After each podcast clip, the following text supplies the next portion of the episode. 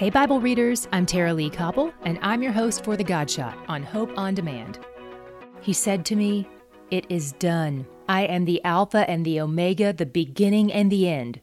To the thirsty, I will give from the spring of the water of life without payment. The one who conquers will have this heritage, and I will be his God, and he will be my son. Revelation 21 6 through 7. God gives to us without payment. Otherwise, it wouldn't be a gift. What do we even have to give to the God of the universe in return for the water of life anyway? In the Gospel of John, Jesus refers to himself as the water of life. We get Jesus free of charge. He rescues us and doesn't send an invoice. On the contrary, he sends a deposit, his spirit, who comes to dwell in us, again, for free.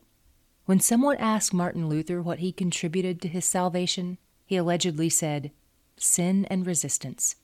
I can relate. Yet the Father freely gives the Son and the Spirit to us.